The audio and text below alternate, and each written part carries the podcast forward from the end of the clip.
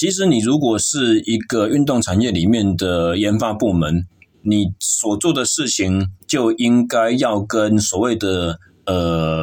产值的这件事情能够脱钩。也就是说，你成立这个研发部门，你想的是比较长远、比较宽广、比较宏观的一些思想和概念，新的点子的激荡，而不是在于很立即的考量说，诶，我这个部门可以帮助我创造多少的获利，提升多少的价值，我可以在账面上帮我创造多少的进账。那这个思维也许是在可能我们目前国内一些健身房产业或者是一些运动相关的品牌公司所比较缺乏的一个区块。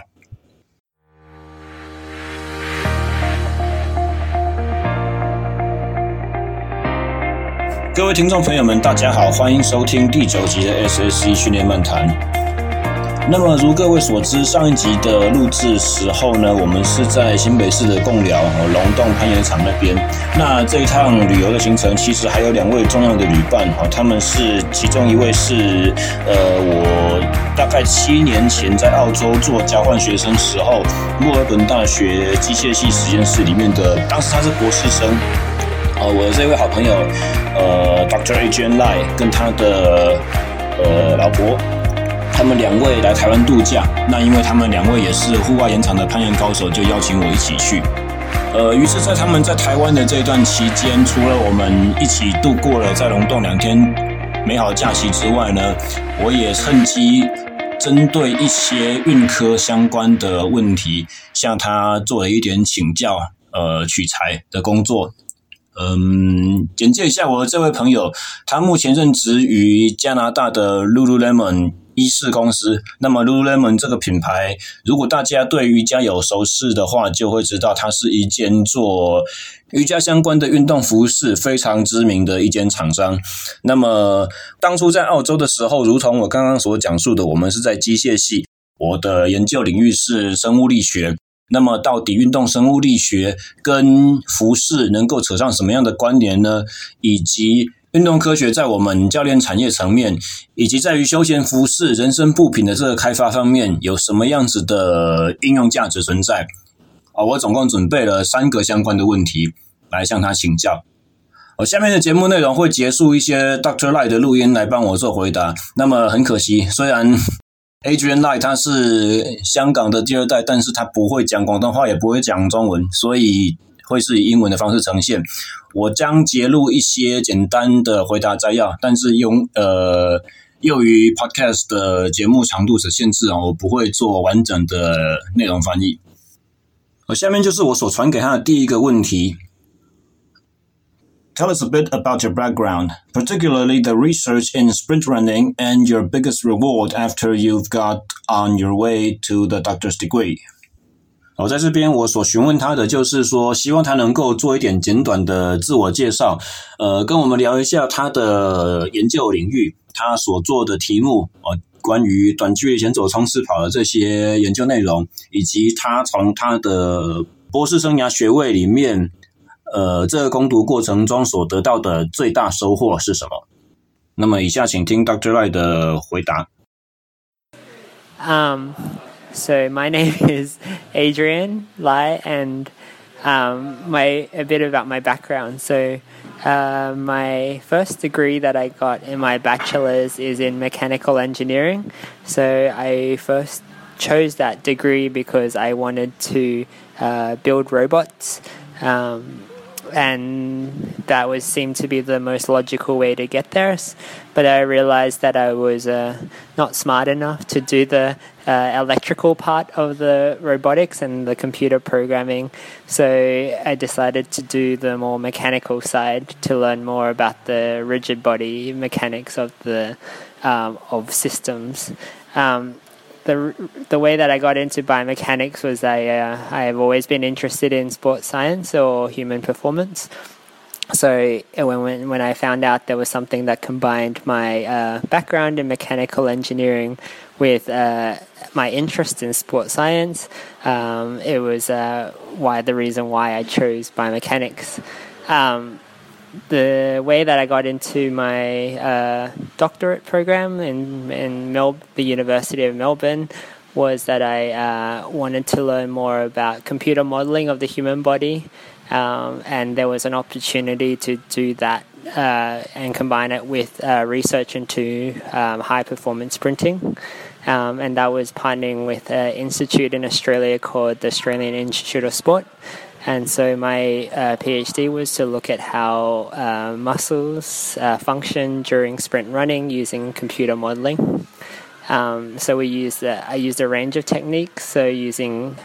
first collecting experimental data on high-performance running. So I got people sprinting down a 100-metre track, and we had motion capture and force plates in the ground, as well as collecting electromyography that looks at muscle activity. And I had the opportunity also to look at ultrasound, to look inside the body at the muscle fascicle movement. So the combination of all these measurement tools, we can look at someone sprinting and how the muscles perform inside the body and what allows someone to perform at a high level. So that's my background and my research. So what I found out from the research that I did was particularly into the calf muscles, because that was what my main focus was on. And it showed that the tendon, not just the muscles, also has quite a significant impact on how fast you can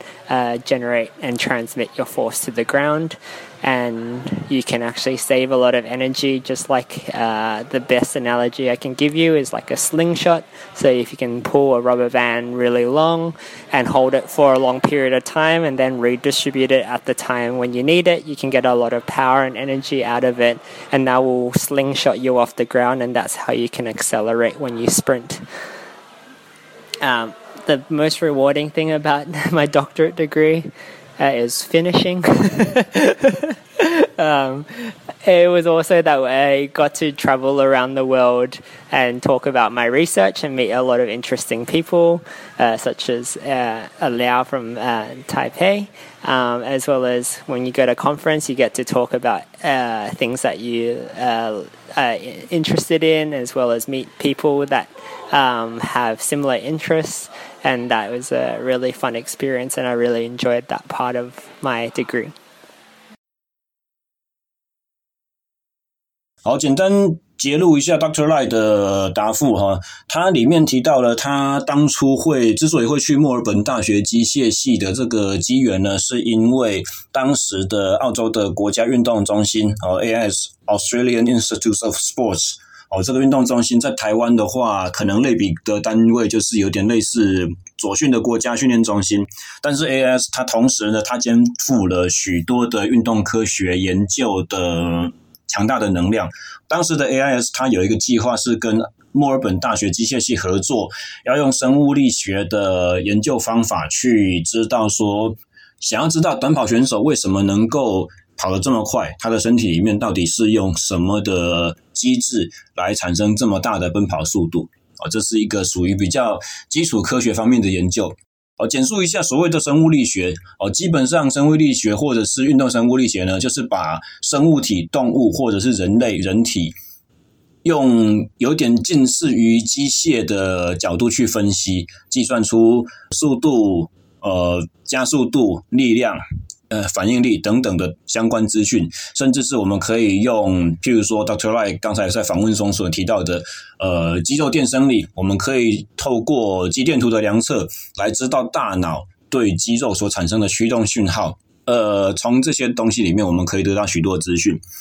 那么回到 Dr. Lai 在墨尔本大学时期的研究，他的博士论文比较着重于分析短跑选手下肢的小腿部分，得到最为有趣的发现就是说，我们在跑步的过程中，小腿除了肌肉之外，肌腱也对于我们奔跑所能够产生的功率 power 有着极大而且非常关键的影响。他所做的一个比喻就是说，想象你的肌腱如果是弹弓的橡皮筋一样，我先把弹弓拉长，把弹性位能储存在弹弓里面，然后在适当的时机把弹弓放掉，那么这个橡皮筋回弹的力量就可以在最巧妙的时间把弹丸很高速的弹射出去。所以你想想看，你的脚在奔跑的时候，踏地的过程中，让基底式肌腱进行伸长，然后再收缩，在最有效的时间点就可以产生光是肌肉收缩大好几倍的力量，把人体驱动往前。这个是他的博士论文主要研究的部分。而至于第二个问题呢，我则问到了 What are some of the things we have to look out for when we try to apply research conclusions into practice? Is biomechanics really applicable to the fieldwork performed by us coaches? 这个问题里面我所询问到的是说，当我们想要把运动科学的研究结论应用到实际的教练工作上面的时候，需要去注意到哪一些事情呢？以及他个人的观点来看，运动生物力学这一门学问实际在教练工作应用上的价值到底是有多少？我们教练真的能用吗？那么以下请听 Dr. Lai 的回复。I think to answer this question is quite difficult because a lot of the things that you have to put into practice as coaches, you have to make a lot of assumptions about what's happening inside the body. Whereas when you do research, you look into the body, but you sort of don't think about the application. For example, when you look at running or jumping or any type of movement, you can only see the exterior part of your body. So anything that you can see is mostly how your joints move in space. You don't see how you apply forces on the ground because you don't have some sort of force plate, or you don't have electrodes stuck onto the skin to look at what the muscles are doing underneath the body, or an MRI or an ultrasound to look inside using imaging. So you do have to make a lot of assumptions when you look at someone's form and technique, and that is the difference between, I think, in practice and coaching. But I think the benefit of that is that if you understand the underlining mechanisms of how your body performs to generate the eventual motion that you see, then you can use certain strength training protocols to look at how you can strengthen certain muscles if they're weak, or flexibility and stiffness in the body, and use those theories of the underlying body, and then design interventions that will cause the functional overall movement to be different. And this is where you sort of coach from experience. So I think most experienced coaches will know what certain motions or activities or exercises will allow a athlete that has a certain deficiency or cannot push off the ground fast enough and hard enough. They know what certain activities and exercises will be best for them to generate that. They don't necessarily need to know what's happening under the body, but if you know the general principle of how to make an intervention, you can do great things when you coach. 在这段里面呢 ，Dr. Lai 提到了说，以他个人的见解，他觉得其实运动科学研究，任何科学研究所得到的结论，其实都是非常难直接应用在教练的工作上。为什么这样说呢？因为运动科学的研究过程是非常的严谨，我们会询问一些范围比较小、定义的非常清楚，而且对于所有的研究限制或者是研究假设都讲述的非常明确的一些问题。而相对的，教练的工作是需要快速而且灵活，因此很多时候教练工作所遇到的特殊个案，并不能够把所有的影响因子、所有的条件都明确的分别出来，而且对于我们在做的假设，有的时候并不是非常的清楚。因此很少有任何一个研究能够直接回答到教练手头上特殊碰到的这个状况。因此研究的结论呢，也很少能够直接的应用上。但是为什么尽管如此，很多时候我们这些教练依然必须有基本的科学素养，甚至是必须去实地的研读运动科学呢？这是因为当一个教练他懂得运科的原理之后，他就可以知道如何去问一个好的问题，他就知道如何在观察问题的时候，观察选手状况的时候，他应该要怎么样去看对的地方，找对的观察点去切入，以及当他在做一个训练课表的判定的时候，他怎么知道我如何做出最合理的假设，来做出实际上最可行也是最理想的训练调整。因此在这边其实我们可以知道一件事情，就是有的时候你在跟人家讨论运动的训练的时候，常常大家会提出说，这篇研究讲了什么，那篇研究讲了什么，因为它的结论是怎么样，所以我们的训练应该就要怎么做。像是这种非常直观，就是因为 A 所以 B 这种非常直观的论点，有的时候其实是欠缺妥当，欠缺许多现实条件的考量的。所以其实运动科学在实际应用上并不是那么简单的一件事情。也因此呢，有时候如果你听到有人说因为我的研究怎么样怎么样，所以某种运动就应该要怎么样怎么样练，这种简单的讲法也许就太过流于武断，有时候是很其实是不妥的。那么接下来第三个问题我问到的是， Tell us a bit about your job right now and how you combine your scientific knowledge into clothing industry. 那么在这个题目里面我就问到了说，请你告诉我们一下，描述一下你现在的工作内容，以及你如何能够把运动科学的知识去应用到机能服饰的产业里面。那么以下请听 Dr. Lai 的回答。So, when I moved to Vancouver, I first did a postdoc at Simon Fraser University because I wanted to learn more about muscle physiology. But after 3 years, my contract ended, but we really wanted to stay in Vancouver. So I had to choose a company to work for, and the biggest clothing company in sporting apparel in Vancouver is Lululemon. And so I didn't know much about Lululemon until I got there into my first interview. But luckily we had certain contacts from my lab that we already worked with people from a team called Whitespace in Lululemon. So Whitespace is the research and development department in Lululemon, and they look at how to innovate the company and the business into the future. So because I got that networking and the connection, they knew my certain skill set, and they had a certain set of problems that they had to solve, and that's how I got hired into the job as a research scientist in Whitespace. So what I do on a day-to-day basis is that we have different departments in our own team, and our team is split up into different what we call horizons. So we have ones that are more closer to 3 to 5 years, that are closer to what could be applicable directly in 3 to 5 years to the business, what could happen in 3 to 5 years, 1 to 3 years, and then 5 to 10 years. So that's the explorations about how potentially other crazy ideas could be used in the business to diversify what Lululemon does best other than just clothing. So we don't just look at clothing, we also look at technologies and services. So the combination of all these things is that we do research into each one of these services or products. We look at their potential, try to find a unique point of view about how we can be impactful in that research, and how we can potentially apply that into the business and then scale it across the whole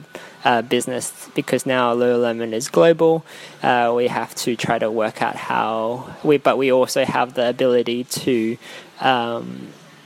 scale it over across the whole our own business, because we have control of all our supply channels, because we go from research all the way to selling our own product within our own stores, so that we have direct access to what is input and then what is the output. And so the role that I play is how to bring the research from a scientific point of view and make sure that all our products hold up to the rigor of scientific insight to make sure all the evidence that we want to use to support the claims that we make in our products are achieved. 那么 Dr. Lai 在这个问题里面他所回答到的是他在 Lululemon 公司里面是隶属于一个非常特殊的研发部门，这个研发部门有自己的名称。那么研发部门所做的事情呢，其实是收集任何有关运动和训练相关的新知，而且这些新的知识可能是训练技术上的，可能是产业界的，总之它不会仅限于衣服或布料这个跟他们行业别直接相关的一些事情。在获取这些科学界、运动界以及训练研发上面的新知的过程中，他们可以得到许多不同的激荡，而去带来更多往后对他们开发产品的这些发想，也许是帮助他们看1到3年、3到5年或5到10年之内，他们的产品的研发可能可以有什么样子好的新的走向。这个是比较属于一般性的任务。那么在实际跟产品真正直接相关的工作上面呢，也许就只有一条，叫做确保所有他们产品的文宣所宣称的功效都有相关的科学依据，而不是随随便便乱讲的。那么这边其实从这个问题的答案里面，我个人得到的一个最大的心得，包含有点像刚才我问的第二个问题一样，其实你在台湾在讨论科学运动的这些事情的时候，很多时候大家直观的就是想到第一件事情啊，这个要怎么用，我要怎么把它直接应用到我的实际工作上。但是 Dr. Lai 刚才在第3题的回复里面呢，他也是提到说其实他们这个部门在公司里面的存在好像不是用来直接影响产品的，跟产品第一线的连结并不是那么的强。那换言之，其实这个隐含的一个意义就是说，其实你如果是一个运动产业里面的研发部门，你所做的事情就应该要跟所谓的产值的这件事情能够脱钩，也就是说，你成立这个研发部门，你想的是比较长远、比较宽广、比较宏观的一些思想和概念，新的点子的激荡，而不是在于很立即的考量说，我这个部门可以帮助我创造多少的获利，提升多少的价值，我可以在账面上帮我创造多少的进账。那这个思维也许是可能我们目前国内一些健身房产业或者是一些运动相关的品牌公司所比较缺乏的一个区块。也就是说，可能我们的心态都比较急躁一点，看见一个新的东西马上讲的就是说现在当下它可以对我带来什么帮助，而比较大的公司、比较大的品牌，或者是像是 Australian Institute of Sport 这样子的研究以及训练机构，他们所看的其实是更长远未来的发展。现在我的这些知识充实了以后，是怎么样提升我的，譬如说教练水准也好，譬如说让我的服饰开发者的眼界更为宽广也好，我是从这些比较深厚底子打基本功夫的层面去下手，而他们所希望预期要能够让这些效果显现，也许是长远的3到5年或10年之后的事情，而不是当下立即。所以这个是我在写出这些采访问题之前，其实我并没有意料到我会得到的解答，相当的新鲜有趣，那也给我们在这个运动产业界，不只是教练界就是泛指运动产业界的从业人员们呢，也许能够从中得到一些启发。那以上就是本篇的短集内容，希望大家喜欢，将来的节目也会有更多类似的访谈性质出现。而本节目呢，自从开播到现在，一系列也录到了第9集，这是之前所没有办法所想象的。暂时的计划是，我会把前面的10集作为第一个季的内容。那么第一季内容录制上架结束之后呢，也许会有一到个半月不等的休庭时间，我们去收集更多的素材，收集更多的受访者，跟他们敲定档期、敲定时间。那么第二集的内容会有更多像这样子的访谈，也许是录音，也许是越洋视讯，也许是面对面，直接在同一个地方我们去做实地的采访。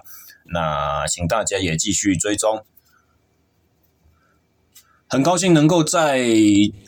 就是运动训练的这个领域呢，跟大家以 podcast 的形式去做一些交流和对谈。一样的，我们非常欢迎各方的建议，不管是对节目内容的建议也好，或者是想听的题材也好，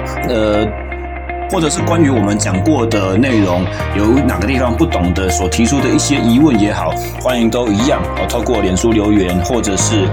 直接在 podcast 应用程式里面用留言的方式或私讯给我们知道。而在节目开播之后呢，其实慢慢的也得到了一些意想不到的效应，包含了我增加了几位相当特殊的运动项目的训练个案之后，如果有机会的话，也会邀请我的一些新旧客户分享一下他们接受这样子训练之后所得到的改变。好，敬请期待。以上就是本期节目的内容，我们下个礼拜再见，拜拜。